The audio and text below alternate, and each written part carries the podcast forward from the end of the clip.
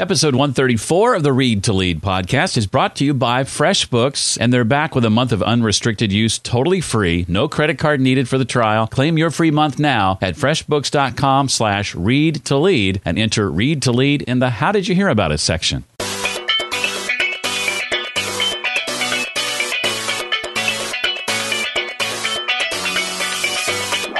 More helpful than judgment of this is good or this is bad is more of a sense of, okay, what's working? What's working well? Is this doing what I hope it does? How can I make it better? Welcome to the Read to Lead podcast with Jeff Brown. Jeff believes that if you desire to achieve true success in business and in life, then consistent and intentional reading is a must. The Read to Lead podcast will not only help you narrow this ever important reading list, but also bring you key insights and valuable feedback from some of today's most successful and inspiring authors. And now, here's Jeff. Hi, I'm so glad you're here. It's the podcast dedicated to your personal and professional growth, where we talk about leadership and also personal development, productivity, career, business, marketing, sales, entrepreneurship, and a lot more. In a moment, you and I are going to be joined by Amy Whitaker. She's the author of Art Thinking How to Carve Out Creative Space in a world of schedules, budgets, and bosses. And I plan to ask Amy about the benefits of and simple habits for finding space for open ended creative thinking, the distinction between judging and discerning when it comes to your own work, practical ways to create financial security when pursuing side projects, and much, much more. Speaking of side projects, if you're pursuing some of your own, I don't suggest you do it without cloud accounting software FreshBooks. I've been using it since 2009 to create all of my invoices, and I've never even considered another option. Mainly because with FreshBooks, I get paid fast. My clients can pay online. I can see whether or not they've looked at an invoice. I can set it up to automatically send late payment reminders. In fact, in a lot of ways, FreshBooks does my accounting thinking for me, and I don't know about you, but I kind of like that. They have a special free month long trial going on right now just because you listen to the show. You don't even need a credit card to take advantage of the trial. And again, it's a 30 day totally free trial. To claim it, just go to freshbooks.com slash read to lead. It's a special URL they've set up just for us. Freshbooks.com slash read to lead and enter read to lead in the how did you hear about us section. Again, that's freshbooks.com slash read to lead. Amy Whitaker is a writer, artist, and teacher working at the intersections of creativity, business, and everyday life. She holds an MBA from Yale and an MFA in painting from the Slade School of Fine Art at University College London. She is currently an entrepreneur in residence at the New Museum Incubator and a principal in the curriculum development company Eggshell Knight. She's also joined the faculty at NYU Steinhardt as an assistant professor in visual arts administration. And she's the author of the brand new book, Art Thinking How to Carve Out Creative Space in a World of Schedules, Budgets, and Bosses. Amy, it's a pleasure. Welcome to the Read to Lead podcast. Thanks so much, Jeff. I'm really happy to be here. Well, I wanted to start off by asking you so, how was the college reunion? Uh, it, it was great. Uh, apart from losing my voice a little bit, having to shout above the din of music of the early 90s, it was fantastic. Thanks for asking. well, your book is one that, and I mean this as a compliment, was difficult for me to get through. By that, I mean that as I would read a paragraph, my mind would go off in thinking about how that applies to me and what I'm doing in, in my world. And my wife, uh, who was in and out all weekend long, kept joking with me because she'd be gone for several hours and come back and say, "Okay, what page are you on now?" And I'd only be like ten or twelve pages beyond what I was when she left. and, and, and so what I'm what I'm ultimately saying is, uh, uh, you know, tongue in cheek in, in, in one sense, but but but totally accurate in another is art thinking makes you think. Uh, I think more so than just about any book I've read in recent memory. Uh, well, that's really nice of you to say. I love to write and I love to read, but I'm actually a very slow reader myself. Mm. And um, I'm sure I would have, if I hadn't written the book, I would have been reading it even more slowly. um, but thank you for the compliment. Well, uh, define, if you would, Amy, art in, in this context and, and share from your vantage point what the book is, is designed to, to try and help us do. Right. So I have a background in the arts, the, the way that we all kind of understand them. I'm trained as a painter and I used to work in art museums. So when you say art, I think a lot of people think about anything from hmm. children's drawings and hand puppets to, you know, Monet or Picasso or why is that bucket in the corner of the museum and what does it mean? Why is that a, a, piece of installation art? And in the book, the definition of art has more of a Swiss Army knife character. Mm. So the idea of art in the book is that if you're making a work of art in any field, you're not going from a known point A to a known point B, you're inventing point B. Mm. So there are lots of places in life where it's really good to go from A to B. You're driving to the store, you're operating on someone, you're solving for a crisis, you're just getting things done, and that's fantastic. Um, but all of us have this capacity to to move forward in an open-ended way where we're not quite yet sure what point B is when we start out at point A. And not to be academic about it, that uh, definition comes from this essay called uh, The Origin of the Work of Art mm. by the philosopher Heidegger.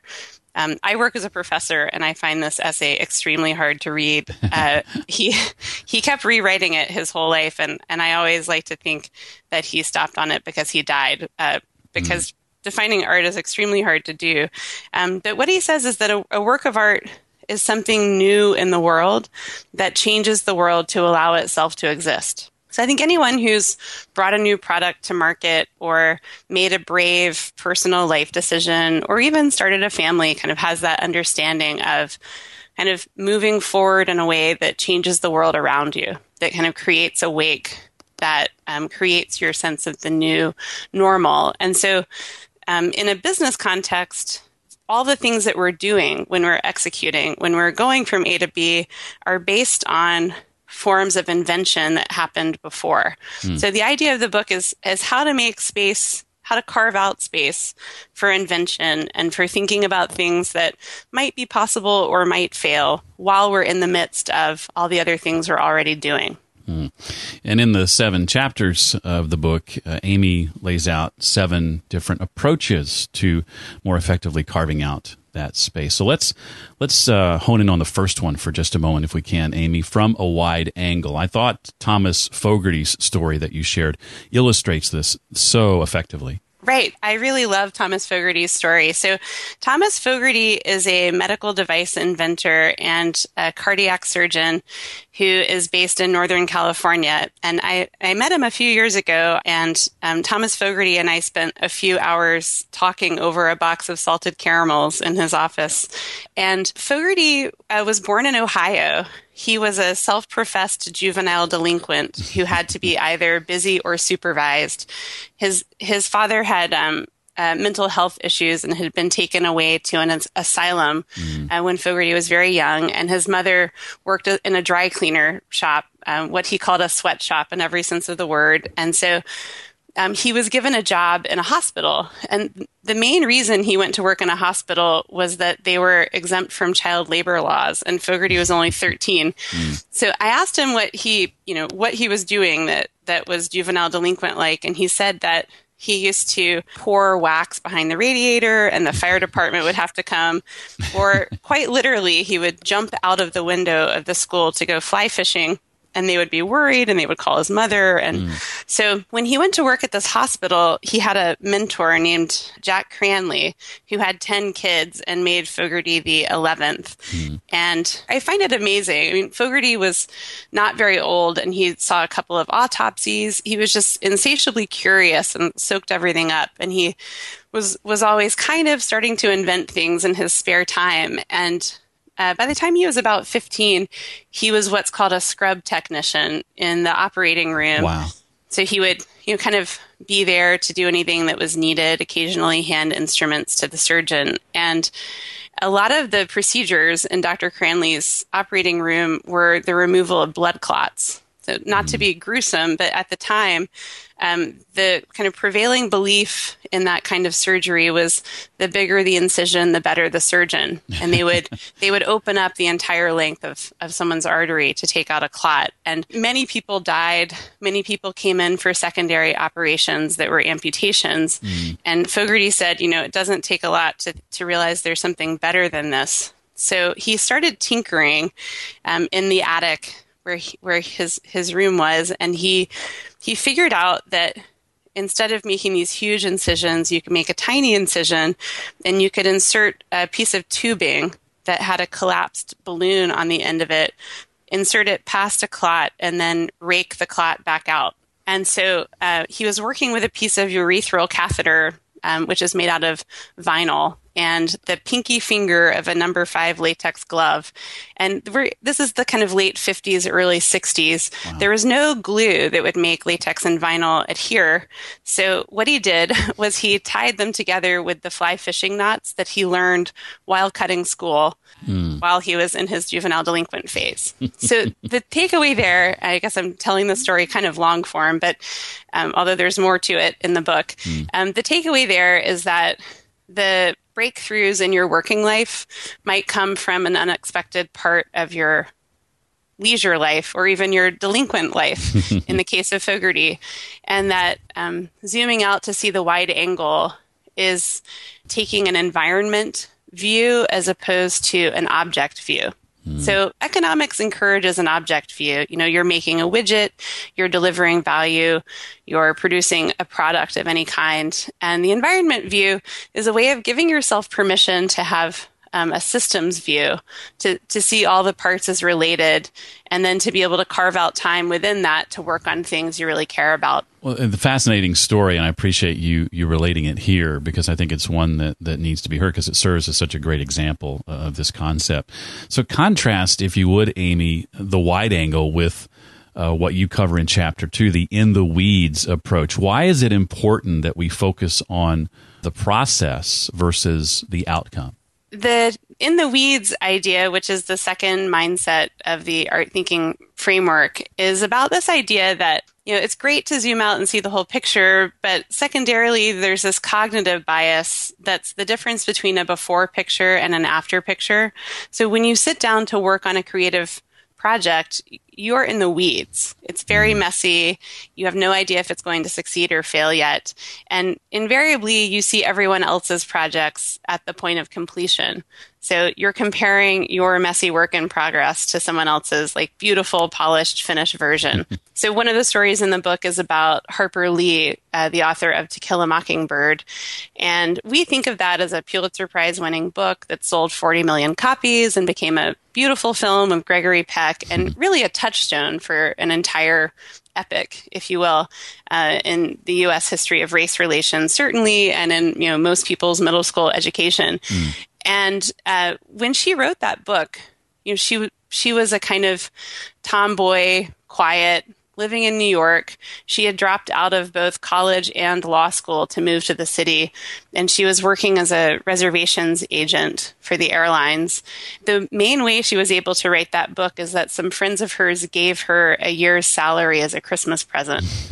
Just to kind of remembering that everyone else's life might look a little bit shiny from the outside, but the way I always describe it in my own life is that feeling that either you're paddling furiously beneath the surface, or you're like, Am I the only person who the bumper of their car is held on with duct tape right now? Because everyone else kind of sees it far away when it's a, a, kind of photoshopped finish. Well, related to that, Amy, talk if you would about uh, the difference between. Uh, and the words you used, I love how they illustrate this judging and discerning in this context. What's the difference? Right, right. So, so I think this probably comes about from my own experience uh, as a painter because it's very vulnerable to paint. And sometimes I remember, especially when I was learning to paint in oils, I was like, this is interesting. I'm painting this still life.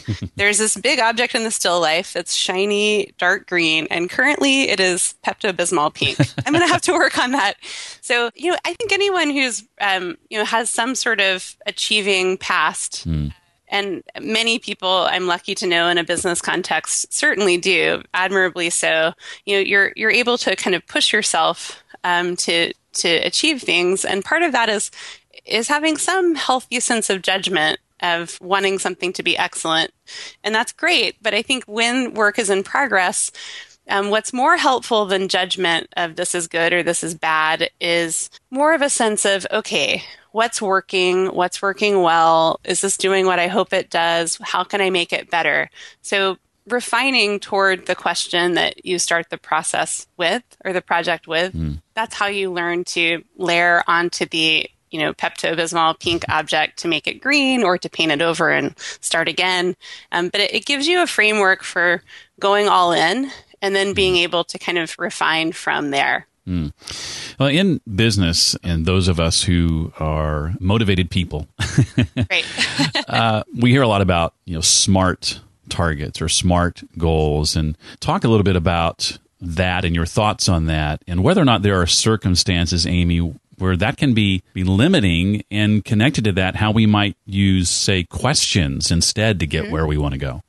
Yeah, absolutely. So I, again, smart targets absolutely have their place um, when you need to do something that's specific, measurable, achievable, realistic, and time bound. And I think I also hear people in business talk about big, hairy, audacious goals as well. When you kind of throw the ball really far down the field and see if you can run to catch it um, as a way of getting farther than you might otherwise. So I think that smart targets can be really helpful for intermediary goals or for process based goals. Mm. Um, but the, the way in which they're at odds with the art thinking framework is that if you're inventing point B, you don't have a specific, measurable, realistic, time bound goal. Um, so picture something like the Wright brothers figuring out whether flight is possible, or Roger Bannister hoping to run the first sub four minute mile um, you're dealing with a frontier of possibility in a kind of beautiful and honorable way. And so you can definitely use a smart target to make space for the habits that let you move forward. You can say, I'm moving to Kitty Hawk for the summer. I'm consulting these archives about these documents in the history of attempts at flight. In the case of Roger Bannister, uh, whose story is also in the book, you can use a smart target to decide to train on your lunch break from being a resident in neurology at a London hospital. So you can use them to define research goals and to develop a ritual or a practice around something. But the the term in the book is what's called a lighthouse question. Mm. That if hmm. you're inventing point B, you're leading from a question, not to a solution. And it's a slightly subtle distinction. Um, but I think it, it's important because what it allows you to do is it allows you to rake progress forward as opposed to shoot like an arrow at a target. So you mm. often end up with this sort of larger wave of progress or or with um, you know more ability to change something that had originally seemed intractable and how much more powerful is a wave than an arrow, right? right, exactly. It's a kind of humbling to think about that. and I thought the uh, the Roger Bannister example too was a great illustration to debunk this this idea of the lone genius. I mean, he had so much help in accomplishing that goal. Right. No, I think that's such a good point. I think the lone genius is certainly a broad cultural archetype, but I, I, think it's very comparable to how we think of artists. We think of this mythic genius artist, this Leonardo da Vinci character. Uh, we love to to think of this person as a hermit who's doing something amazing in a vacuum. And of course, there are many other people. So in the case of, of Roger Bannister, he was running with two men, uh, Chris Brasher and Chris Chataway. And the three of them not only trained together and were close friends, but they also paced Bannister in his successful mile attempt. Uh, they uh, each took the first couple of laps um, so that he wouldn't go out too fast. And then Bannister ran the last lap on his own. And and I, I find it very beautiful. You might even hear me get a non-college reunion lump in my throat talking about it because it like we know Bannister is the person who broke that record, but the first thing he did after he collapsed at the finish was to look for them. But the other thing in in uh, Bannister's case is that you know Brasher and Chataway were remarkable people in their own right, as were the other friends of theirs who collaborated in in that running of the first sub four minute mile. Uh, one of them was a founder of the London Marathon, or co-founder of the London Marathon, and the mm-hmm. other was a world record holder um, in slightly longer distances. And two of their other friends who, in, in the mile attempt, um, set up the ability to give Bannister split time, so to tell him his half half lap time, and mm-hmm. who invited the only journalist who was present were these twins, the McWhirters, and they're actually the founding editors of the Guinness Book of World Records. So the, the story kind of has like a beautiful wholeness to it with a lot of uh, different people, kind of an ensemble.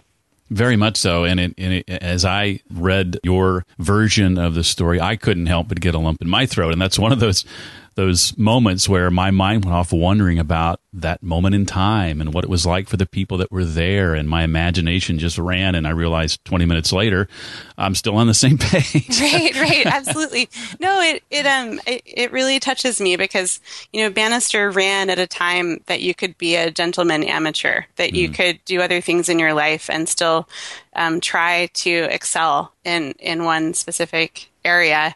And I've always loved that he thought that his greatest contributions in life were to his family and to neurology. Mm. I have a friend from when I lived in London who uh, was in school with Bannister's children and did say that Bannister used to always win the father son race at their school, which I thought was a bit unfair. no, I'm, I'm kidding. Um, but no, I agree. It it, um, it reminds me of this kind of other era, and you know, just on that point you're raising about the distinction between a goal and a question. It, you know, running a sub four minute mile sounds like a goal, mm-hmm. and in many ways it is. But at the time that Bannister was doing it, the world record had stood at roughly uh, four minutes and I think 1.9 or so seconds, and people thought it was a kind of law of nature. There was a belief that something was impossible. Mm. And some of that was historically specific. Um, you probably know of the runner Louis Zamperini, who the book Unbroken is about. I think Zamperini might have run a sub four minute mile if you know World War II had not um, curtailed Olympic competition and he had not been uh, taken as a prisoner of war, obviously but at the same time, I think what's so beautiful about Bannister's story is that he proved something was possible and then he only held the record for 45 days. that someone, you know, bested his effort that soon after. And maybe they would have done that anyway. But to me, it's always appeared to be the difference between um, summoning the courage of imagination and then doing something and seeing that something is demonstrated and proven possible and then doing it incrementally better. Hmm. And what is it like? Thirteen hundred people now that have done that. Right. Exactly. Exactly. If um if anyone's trying to beat the world record, I think it's like a it's well under. It's something like a three forty six. So I, I'm I'm I'm devoting myself to other art thinking questions. but I, I commend anyone who's trying to do that. Absolutely. It's uh, if I can run a 10 minute mile, that's a, that's that's doing pretty well. I know it's kind of like a uh, it's like a deli weight when you're buying turkey and the price is listed by the quarter pound. like I, I I could maybe do that as a half mile pace. Right, right. If I were really really trying. Well, when it comes time, Amy, or when it comes to, I should say, carving out creative space, pursuing side projects, what are some practical ways to create financial security along the way? Right, right. So when you talk about creative projects in a business context or in the context of any of us who are economic actors, because that's the way our society is structured as a market economy, you're really talking about risk management mm. and portfolio management. So one of the ways I think about it is kind of a personal story, which is that after I got a business degree and then got an MFA in painting, I was experimenting with these different ways of supporting myself. I worked for a couple of years full time in an investment management firm. And then I was in a freelance phase and I, I sort of looked around one day and I, I was actually in the car talking to my brother and I was like, you know, I have such interesting projects. I, I love what I'm doing, but my life feels kind of like it's all throw pillows and no couch. Like. I, hmm. I actually need a very large beige structure underneath this. Like my own need for stability or security is not not being met, much as I love what I'm doing. And so, one of the ideas in the book is looking at your life as a kind of couch and throw pillows. I, I realize that might not have universal appeal um, from a decorating standpoint. so I, I admire anyone's minimalist or modernist sensibility, but just for the sake of argument, you know you you have to decide what gives you the stability to be truly creatively free. I always think of this uh, flaubert quotation that you know one must be conservative in one's life in order to be wildly experimental in one's practice um, or or that you need a certain level of stability in order to have a truly avant-garde um, kind of artistic approach.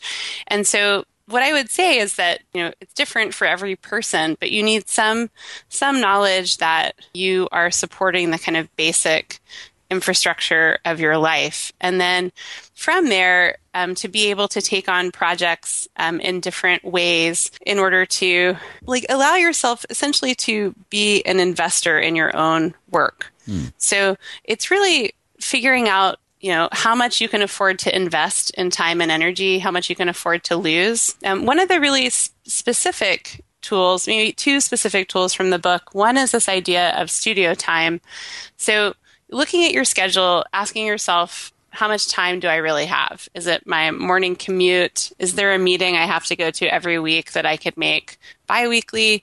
And then using that time to work on on a project. So setting a lighthouse question, setting a research goal, and just devoting that time. A little bit like the storied kind of 20% time projects uh, that led to Gmail at Google. Um, and another tool is what I would call defining a grace period. So taking a problem that's really pressing, you know, I have to figure out a new job. I have to figure out how to solve for this client relationship or this product that's in development. Um, and then asking yourself when you actually really have to get it done. Mm. Um, because many things manifest as urgent that are, are urgent, but not for a couple of hours or a couple of days or a couple of weeks. And giving yourself a little bit of slack, productive slack, so that you can uh, approach what you're doing with a little bit more spaciousness and have a little bit of time to kind of explore different avenues.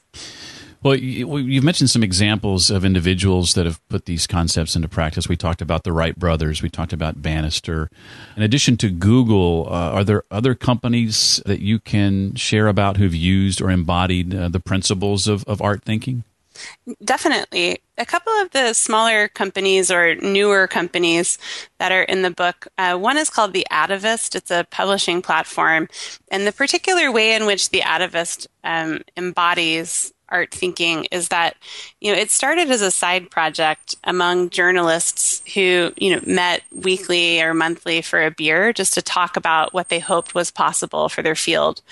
Um, and then from that it developed over time while they still had day jobs into um, a, a, company that um, both produces long form creative journalism and also has built a technological platform that other people use to manage their own kind of stories uh, and content, if you will.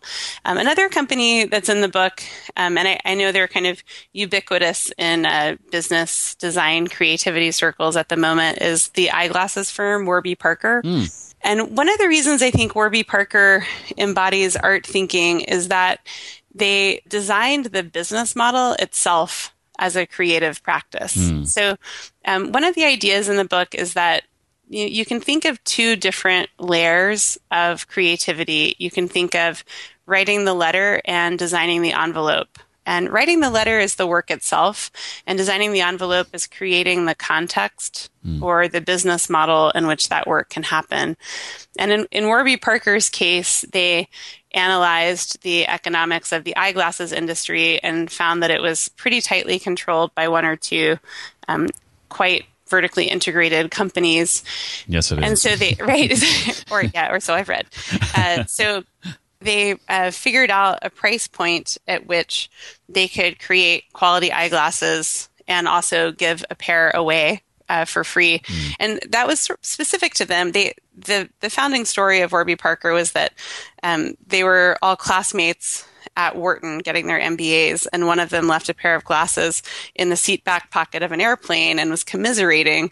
And he was commiserating with his friend Neil Blumenthal, who had run an eyeglasses nonprofit before going to business school. And Neil said to him, "You know, I hate to tell you, but your glasses don't need to cost seven hundred dollars. Like, it shouldn't. this should not be so devastating that you left them on an airplane."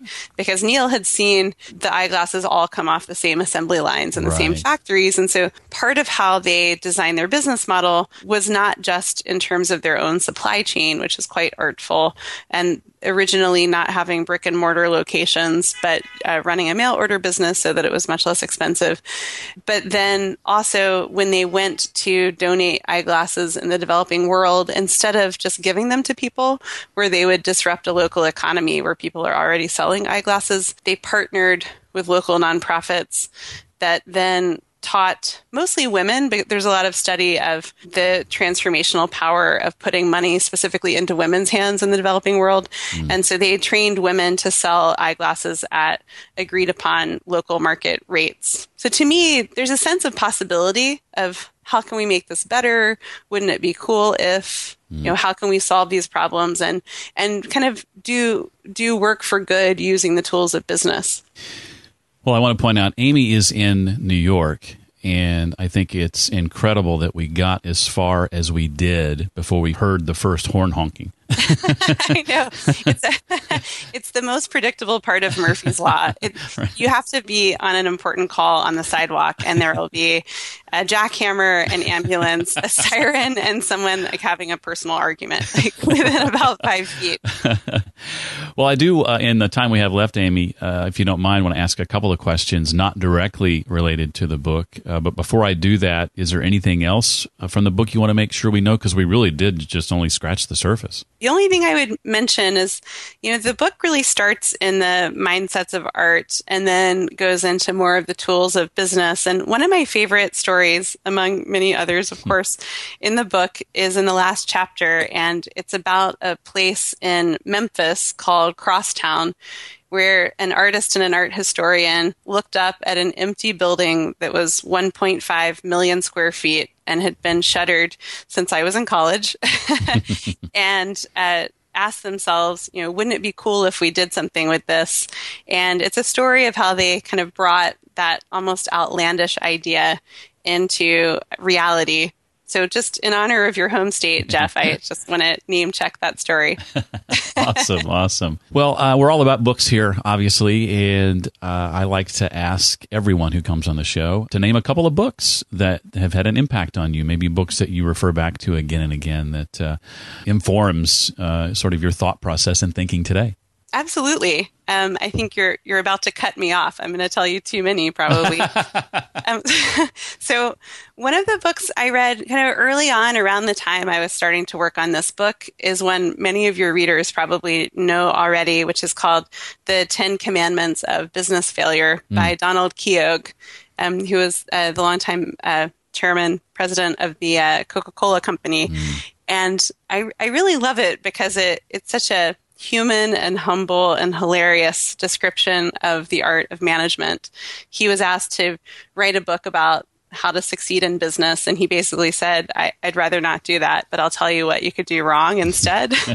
so I, I really, I, I love the, the tone and the ideas in that book. A lot of the books that stay with me and that I revisit the most often are books about writing, mm. because I think writing is such a proxy for kind of moving forward creatively in life. The, the ones I love the most are On Writing Well um, by uh, William Zinsser. Mm and Bird by Bird by Anne Lamott, yeah. and um, The Writing Life by Annie Dillard. Um, there's also the beautiful Murakami book, um, "What I Think About When I Think About Running," because I I'm a I'm a runner, uh, not in any sort of Bannister way, uh, in a in a participatory process based way, and uh, I do think that running has a lot in common with creative process because there's a way in which you have to put a foot down every single time there are certain things in business or life that scale and others where you really have to do each part of it.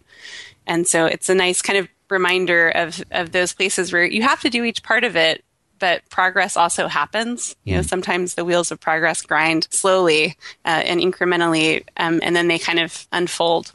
Well, good suggestions. Um, I don't know that any of those have ever been mentioned uh, specifically before. So so we've got some new new ones to dive into. Thank you for that. I know you do your fair share of, of public speaking. You're in front of people quite often, and I'd be curious to know, uh, Amy, if you'd be willing to share any tips you would have for helping us be better at, at doing that, delivering an impactful and, and memorable public talk. You know, it's funny. I actually cribbed a lot of pointers from your other podcast speakers. Oh, so yeah. I, um, the main thing I think about in public speaking, well, there are a few things. Um, one is a lot of the public speaking I do is teaching, and Yeah. um, I love to teach. And I, I think a lot about the emotional transaction that happens when you're teaching or speaking, that you're trying to be generous or to give something to people. And if I stay in that headspace, um, then I it feels expansive and generous. And I I feel that a lot of the time when you're speaking and you know i realize i'm in my new york apartment on my noise canceling headphones but I, I feel a lot of times there's a, an emotional transaction kind of what's what would happen if we didn't speak the same language um, which is often um, and I, I don't mean to sound corny, but it's a it's a transaction of love. It's a very human transaction, and so I try to stay in that space. Um, I try to think that way because anytime you're speaking in public, it's very easy to think about the people in the back with the clipboards and the lab coats who are evaluating you. and that, I, certainly for me, that freezes me up and does not call out my best self or speaker. Mm. Um, I also am very lucky to have an aunt who's a retired professor of communication studies. And first of all, she constantly plays in my head and reminds me to speak more slowly. But the more you teach, and this probably applies to many parts of management or public speaking, um, the more space you allow in the room and the more you reveal layers of yourself and the vulnerability of teaching. And my aunt is an abs- she's retired now. She's an absolute master at uh, holding strength in front of a room of people in an entirely vulnerable way. Um, and I, I've heard one of your other speakers say that too about standing on stage and, and owning the stage. And it, it's similar to that. Mm, good advice. Thank you for that. Well, this is maybe a difficult question to answer since the book is is just out. But I want to ask, what's next for you? What are you and your team working on that that's got you excited? Um, well, you're right. I'm really excited about this book, and I'm really excited for the conversations that follow from it directly. I think um, my own next projects are moving in a couple of different tracks. Uh, one track is that I love for more people to understand business and feel invited to participate in that conversation. So I'm working on some projects teaching business to artists and designers and creating resources, you know, for anyone who's in a corporation, even who wants to know how financial statements work. Um, for it not to be mystified to understand the building blocks of the market. And then I think some of the other work grows more from um, this book directly about um, how people maintain endurance, how people start kind of exactly the question you just asked me, how people start new projects after finishing projects. And I, I've always really admired people in the arts who have achieved a certain level of fame and success, who then have the courage to go back to the drawing board and risk failure and try new things. So I think I've been looking at some of those stories too. Well, the book again is Art Thinking How to Carve Out Creative Space in a World of Schedules, Budgets, and Bosses. It may take you a while to get through it, but that's only because it gets you thinking. That's a good thing. Amy, thank you so much for your time and, and for sharing it so so generously with us. No, it's really my pleasure. Thanks so much, Jeff, for having me on. I encourage you to check out Art Thinking. We've put a link to Amy's new book, as well as the other books and resources she mentioned, on our show notes page. You can find everything about this episode you need to know at readtoleadpodcast.com slash 134 for episode 134. I want to say a special thanks to Atik Ahmad, who in iTunes left us a five star rating and written review saying it's great to listen to first thing in the morning. Thank you, Atik. If you're working hard to carve out creative space and along the way you need a cloud accounting software solution, remember FreshBooks.com and their month long free trial just for you. FreshBooks.com slash read to lead. Join us next week when we welcome back Kary Oberbrunner to the show to talk about 18 different streams of income that can be derived from writing a single book. It is an episode you do not want to miss. Well, that does it for this week, and I look forward to seeing you, as always, next time for the next episode of the Read to Lead podcast. Thanks so much for listening to the Read to Lead podcast. As a subscriber, we challenge you to be more than just a passive listener. Become a vital member of the community. Visit us on the web at readtoleadpodcast.com. Until next time, remember, leaders read and readers lead.